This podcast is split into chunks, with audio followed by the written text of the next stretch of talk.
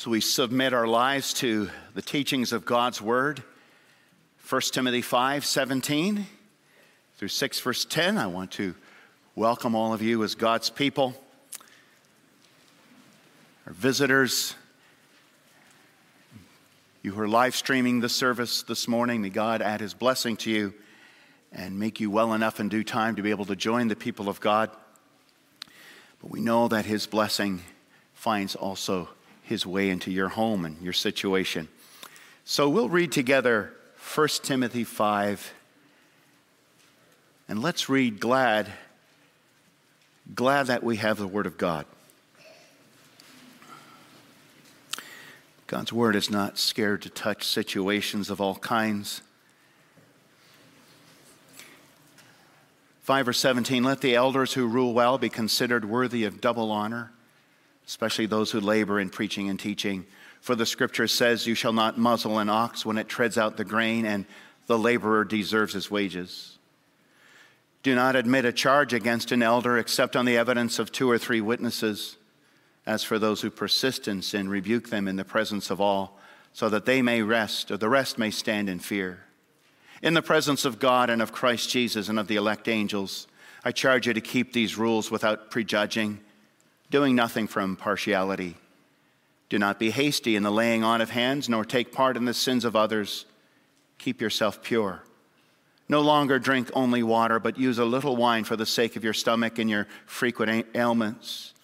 The sins of some people are conspicuous, going before them to judgment, but the sins of others appear later. So also, good works are conspicuous, and even those that are not cannot remain hidden. Chapter 6, verse 1, let all who are under a yoke as bondservants or as slaves regard their own masters as worthy of all honor, so that the name of God and the teaching may not be reviled. Those who have believing masters must not be disrespectful on the ground that they're brothers.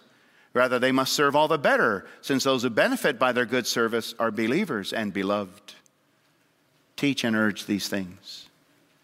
If anyone teaches a different doctrine and does not agree with the sound words of our Lord Jesus Christ and the teaching that accords with godliness, he's puffed up with conceit and understands nothing. He has an unhealthy craving for controversy and for quarrels about words, which produce envy, dissension, slander, evil suspicions, and constant friction among people who are depraved in mind and deprived of the truth, imagining that godliness is a means of gain. But godliness with contentment is great gain. For we brought nothing into the world, and we cannot take anything out of the world. But if we have food and clothing, with these we will be content. But those who desire to be rich fall into temptation, into a snare, into many senseless and harmful desires that plunge people into ruin and destruction. For the love of money is a root of all kinds of evils. It's through this craving that some have wandered away from the faith and pierced themselves with many pangs. People of God, let's look at verses 1 and 2 again. Therefore, or let all who are under a yoke as bondservants or as slaves regard their own masters as worthy of all honor, so that the name of God and the teaching may not be reviled. Those who have believing masters must not be disrespectful on the ground that they're brothers. Rather, they must serve all the better, since those who benefit by their good service are believers and beloved. Teach and urge these things. May God bless this word to our hearts and lives.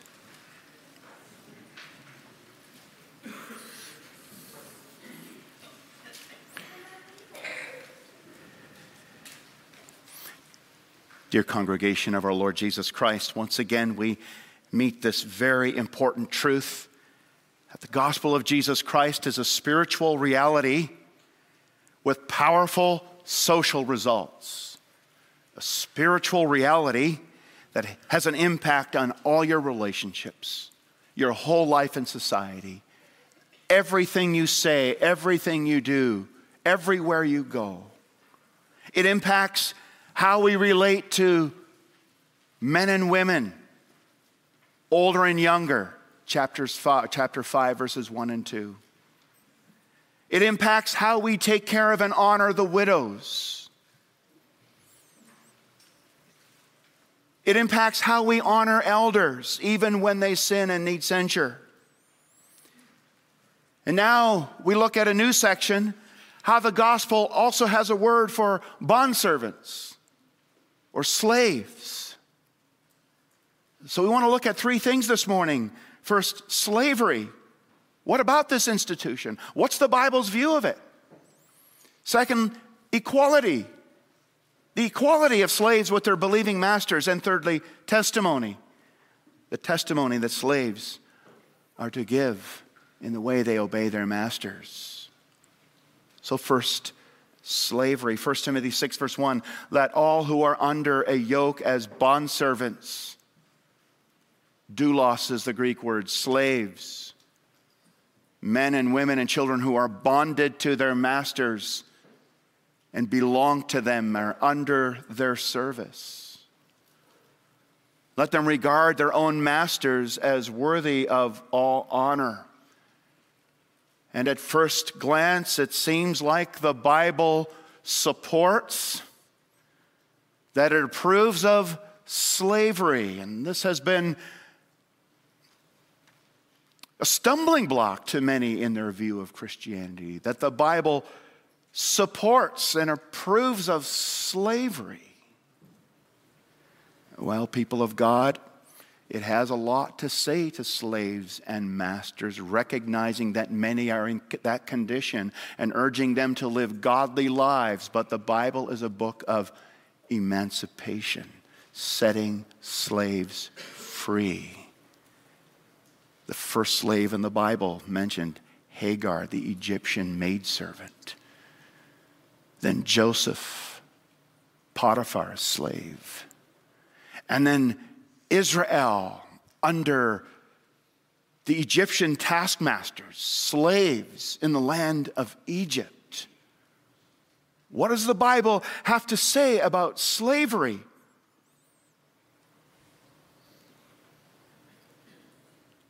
We do read in the Bible of Hebrew servanthood. That if people were in a crisis and they lost all their money and they had huge debts they couldn't pay to somebody, that their way of banking was to hire themselves out as slaves or their children out as slaves to pay their debt. But they had to be treated right. The Bible manages how slaves are treated. And in the year of the cancellation of debts, every seventh year, the slaves will be set free. It's a book about setting slaves free, the Bible is.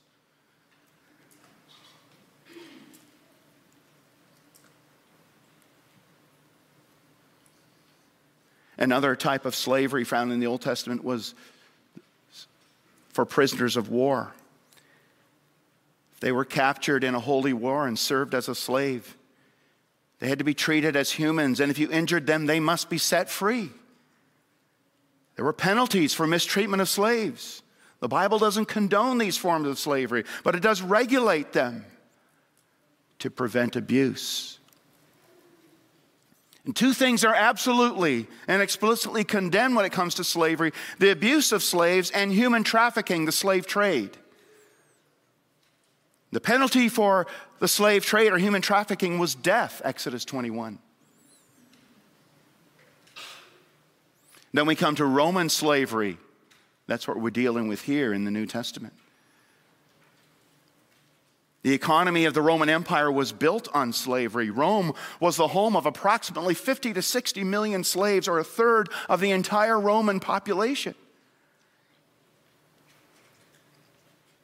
It was by and large the work environment of the whole empire. Many slaves were indentured servants, which means they hired themselves out as slaves, and they would make a little bit of money, and the idea was they would buy their freedom. And so the average age of getting your freedom in the Roman Empire was 30. So you might serve as a slave from age 15 to 30 and then be able to buy your freedom.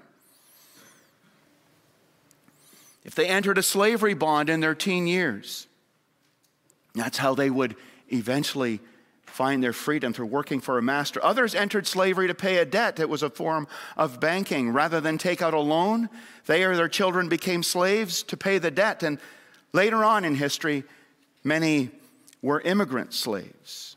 Somebody would sponsor them to move to their land, move to their country, and then they had to serve for 7 years at no pay to be able to pay back their sponsor, and then they would go free. Some Roman slaves were actually paid and owned their own businesses and ran their own trades and even owned their own slaves, even while they themselves were still slaves of their masters. Some masters were kind and fair and treated their slaves as co-laborers. Many laborers were cruel and regularly beat their slaves. But the unique thing about the early church is that slaves were attracted to the gospel. There were converted masters in the churches, but there were many more converted slaves. Now, that's somewhat expected because there were many more slaves in the empire than masters. But it's also because slaves were drawn to the message of Jesus Christ. The Bible is itself an emancipation proclamation. It's a book of freedom for slaves. Think of how God treated the Egyptian slave girl Hagar when she was being mistreated by her mistress Sarah. God met her while she was fleeing from her mistress. She was in the wilderness, and he promised to care for her, and she called God's name El Roy, the God who sees me. Truly, here I have seen him who looks after me, she says. And then think of how Joseph was sold by his brothers as a slave to Potiphar in Egypt, and how God was with Joseph the slave. He's with the slave. And he comforted him and blessed him and gave him success and ultimately freed him to become the prince of Egypt. And how most of all, God is known for setting his people free from bondage when they were cruelly enslaved in Egypt, being whipped by their taskmasters daily. God's the great liberator, brothers and sisters. He's the great emancipator of slaves, and that's why slaves have historically fled to the gospel for refuge, and still around the world. It is the slave's religion, the Christian faith. Even though Christians have too often been complicit in the slave trade and in the institution of slavery, and even have defended it from the Bible. That's blasphemy, to defend it. And yet, that's using the Bible against itself and against its great liberator, the Lord Jesus Christ. He's our great emancipator, because we're by nature in the worst form of slavery of all, enslaved to our sin, in bondage to Satan, held captive to do his will. We cannot set ourselves free. The Lord Jesus came to set us free, to emancipate us so that we can now be his slaves, slaves of freedom. That's the message of the Bible. And so Paul's speaking to slaves here, and he's encouraging them to live godly lives in the midst of their slavery. Now, you might think that Paul would encourage slaves to rise up and rebel.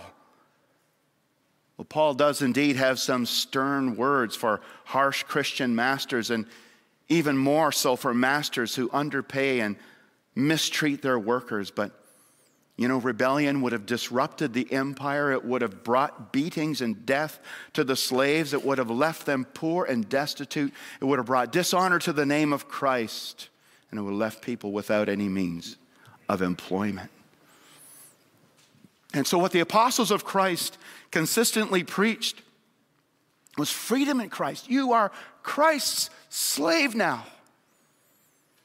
He owns you, not your earthly master. You have a great inheritance in Christ.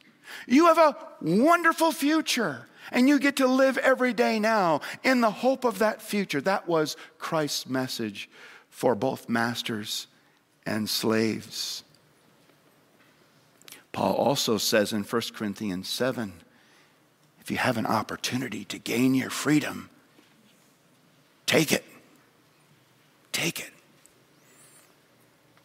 We also know that in Christian history, Christianity has been the soil in which freedom flourished, and with the institution of slavery ended up being abolished. Leaders like Gregory of Nyssa and the early church, and later William Wilberforce and John Wesley and Harriet Beecher Stowe and many others, spoke of the freedom that we have in Christ and of the need, the importance of abolishing slavery.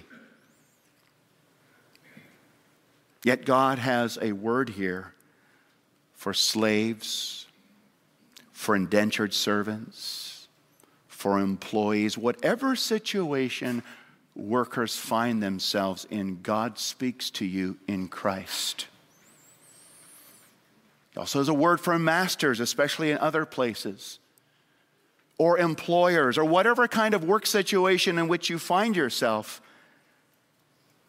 to speak to you in the name of Jesus Christ.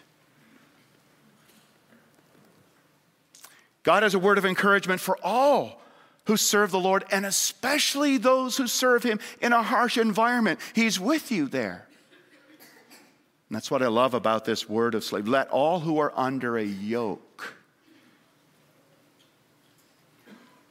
burden put upon you of serving. Let all who are under a yoke, as bondservants, as slaves, Jesus knows their situation. He knows their spot. He's with them there. He encourages them there. He instructs them, leads them, guides them there. The gospel is able to thrive, it seems, across history in every political situation, whether it's dictatorship or democracy, and in every work situation, whether it's freedom or slavery. The gospel is able to thrive. That's the work of our Lord Jesus Christ, the great emancipator. So He gives slaves here this command: regard your master as worthy of all honor.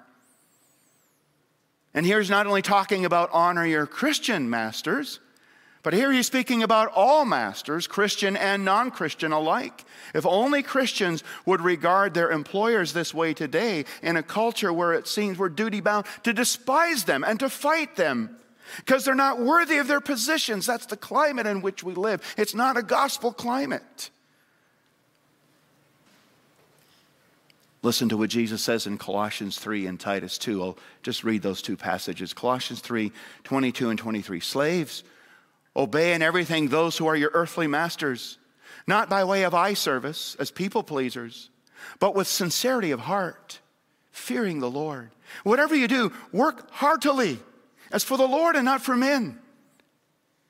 And then Titus 2. Slaves or bondservants are to be submissive to their own masters in everything. They're to be well-pleasing, not argumentative, not pilfering, but showing all good faith, so that in everything they may adorn the doctrine of God our Savior. Bottom line is this, brothers and sisters: of all people, Christians should be the most hearty, hardworking, and respectful employees in the whole world. Let me say that again. Of all people, Christians should be the most hearty, hardworking, reliable and respectful employees in the whole world. Because Christ has set us free from our bondage to serve Him. Now, He doesn't speak about that here, but in other places, Colossians and Ephesians and James. Christian masters should be the best employers, the kindest, most honest, reliable, and loving employers in the whole world, because they've been set free by Christ. That's the bottom line. Doesn't mean they should never push back at their employers, especially if they see them treating people unjustly. Especially in our culture where we have more opportunity to address our employers. Certainly doesn't mean that we should obey our employers' commands when they tell us to commit sin. it still stands. Christians should be the most hearty, hardworking, reliable, and respectful employees in all the world. Well, let's look for a moment then at the issue of equality. Well, what if your master has also become your brother? Or your mistress has become your sister in the gospel? And here you are on Sunday, calling each other brother and sister and singing together in the pew and sitting together at the Lord's Supper as equals, and then your boss tells you on Monday to go into the field and dig potatoes. Really? What should you say now as an equal, as a brother in Christ? Hey, bro, we're equals now. I got a deal for you. I'll dig for an hour while you sit and watch, and you dig for an hour while I sit and watch, because we're equals now. Is that what the gospel does?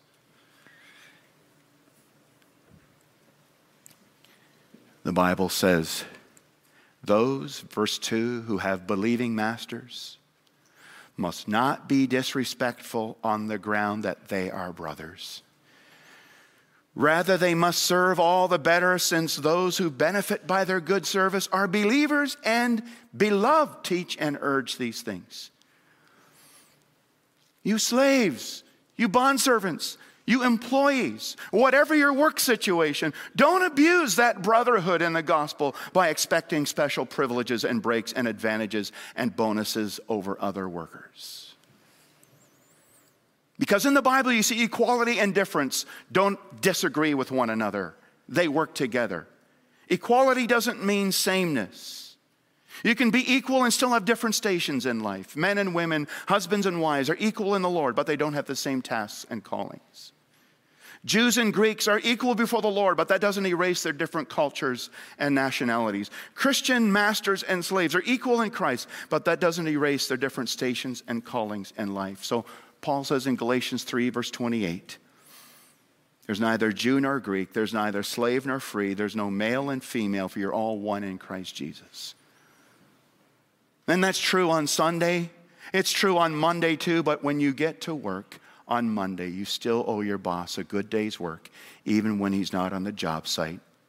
And you still owe him honor behind his back and also to his face, though you're faith brothers. Because he's still your master and he's still your employer in the situation of life where God has placed you. Well, brotherhood in the gospel is never a reason for dishonoring and disrespecting those who are over you. In fact, it's the opposite. Paul says it should increase your level of respect. Look again at verse 2. Those who have believing masters must not be disrespectful on the ground that they're brothers. Rather, it's the opposite. They must serve all the better. Since those who benefit by their good service are believers and beloved.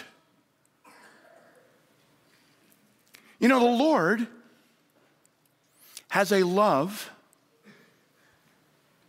for all men as creatures. Not a saving love, but a love. But he has a special love for his own, whom he saved, purchased, saved by his blood, and set them free. So as his children, I have the same. I have a love for all people because they're made in the image of God, Christian and non-Christian life. But I have a special love for those whom Christ has shed with his blood, who are now my brothers and sisters in the faith.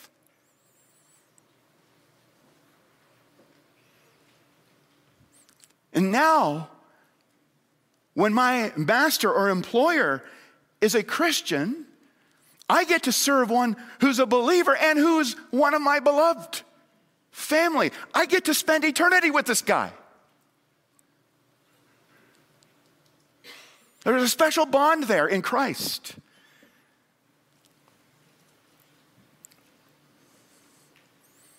There's a new level of intensity in that relationship between slave and master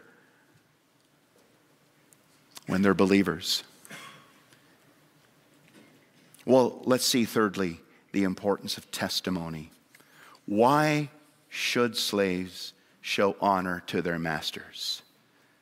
to especially the believing ones, but to all their masters. Well, it's to give testimony to the gospel of Jesus Christ in three ways. Two of them are mentioned in verse 1, and one is mentioned in verse 2. Number one, that the name of God may not be reviled. That's why we should honor them. That's why we shouldn't disrespect them. Number two, that the teaching may not be reviled. And number three, that we may show the love of Christ, especially to those who are believers and beloved. Well, first one, that the name of God may not be reviled or spoken against. Our purpose is always to lift up the name of our God, to represent Him well before the world and also in our workplace. And that we will in no way put down that great name of God and invite others to speak against it. Paul has already spoken of this a couple of times. He says in chapter 2, verse 2, why should we pray for all people? This pleases God our Savior. It's pleasing to God. And then in chapter 5, why should children and grandchildren take care of their parents, especially when they're widows? Because this is pleasing in the sight of God, chapter 5, verse 4. That's our greatest desire and calling, is to glorify God and invite the whole world to do the same by our good deeds. Let your light so shine before men that they may see your good deeds and glorify your Father who is in heaven.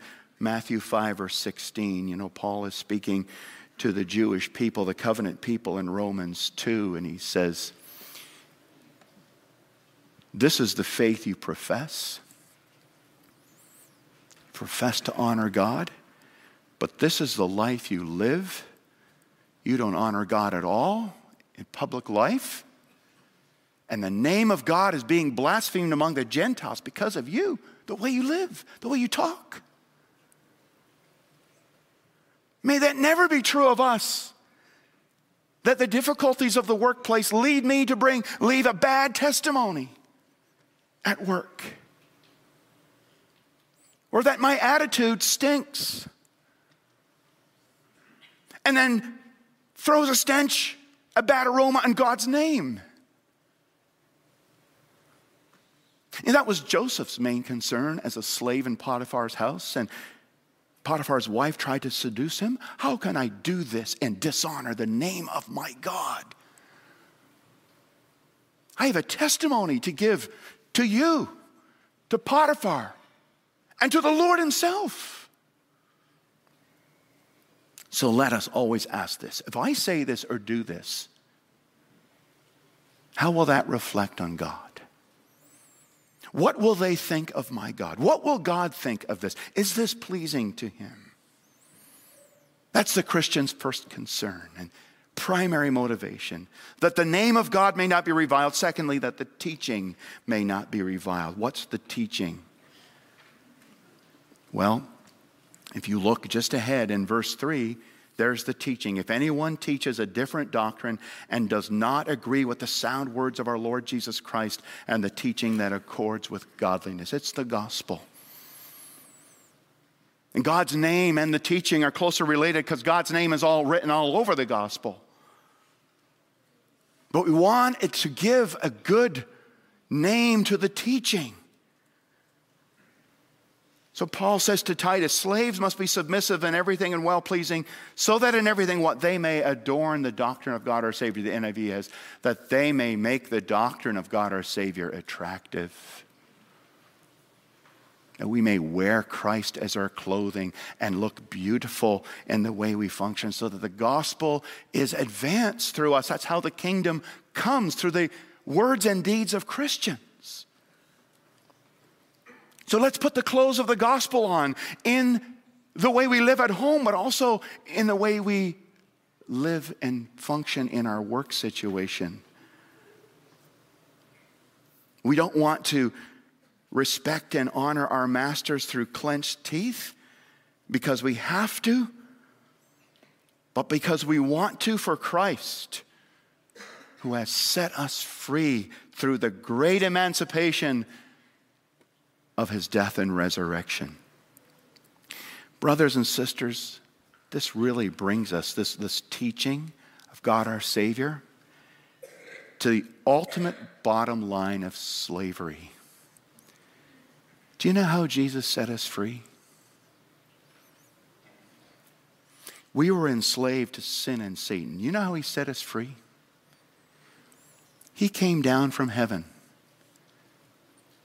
stepped in our place, and became a slave for us. That was offensive to the apostles. When he got on his knees to wash the feet of the disciples, that was the work of a slave. They were aghast. They were offended. If you don't let me do this, you won't be clean.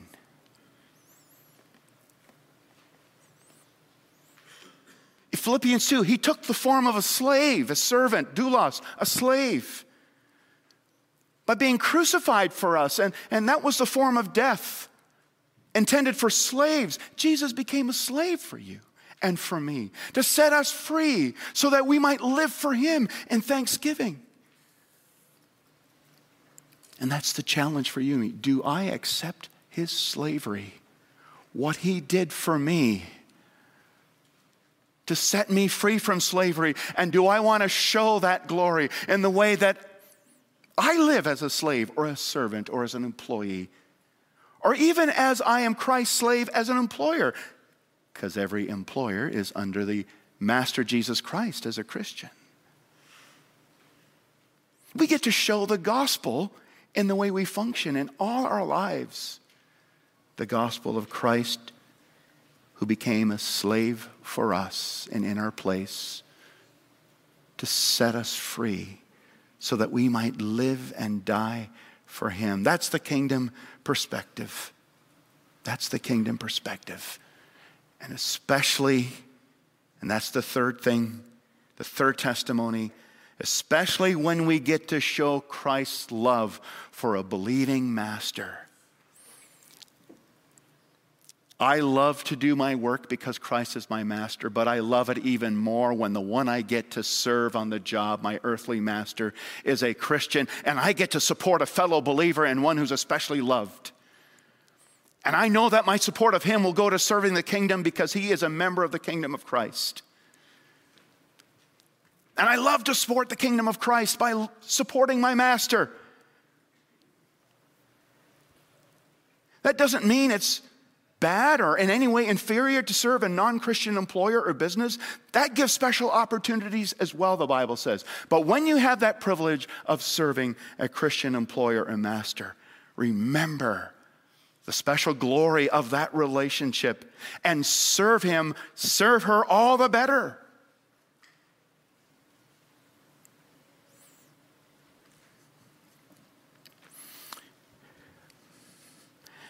Jesus became a slave for me to set me free. I was once a slave to sin. I was being exploited and ruined by sin and Satan. I was being destroyed, and Jesus stood in my place. And he was crucified and destroyed for me, and he came under the curse of slavery that trapped my life and set me free, so that I can bear the yoke of service in this world. As a free man in Christ, as a free woman, a free girl, a free boy in Christ, to love, honor, and bless others in every situation of life. May God use us to show forth the doctrine of Christ in the name of God in the way we serve in any and every situation of life. Amen.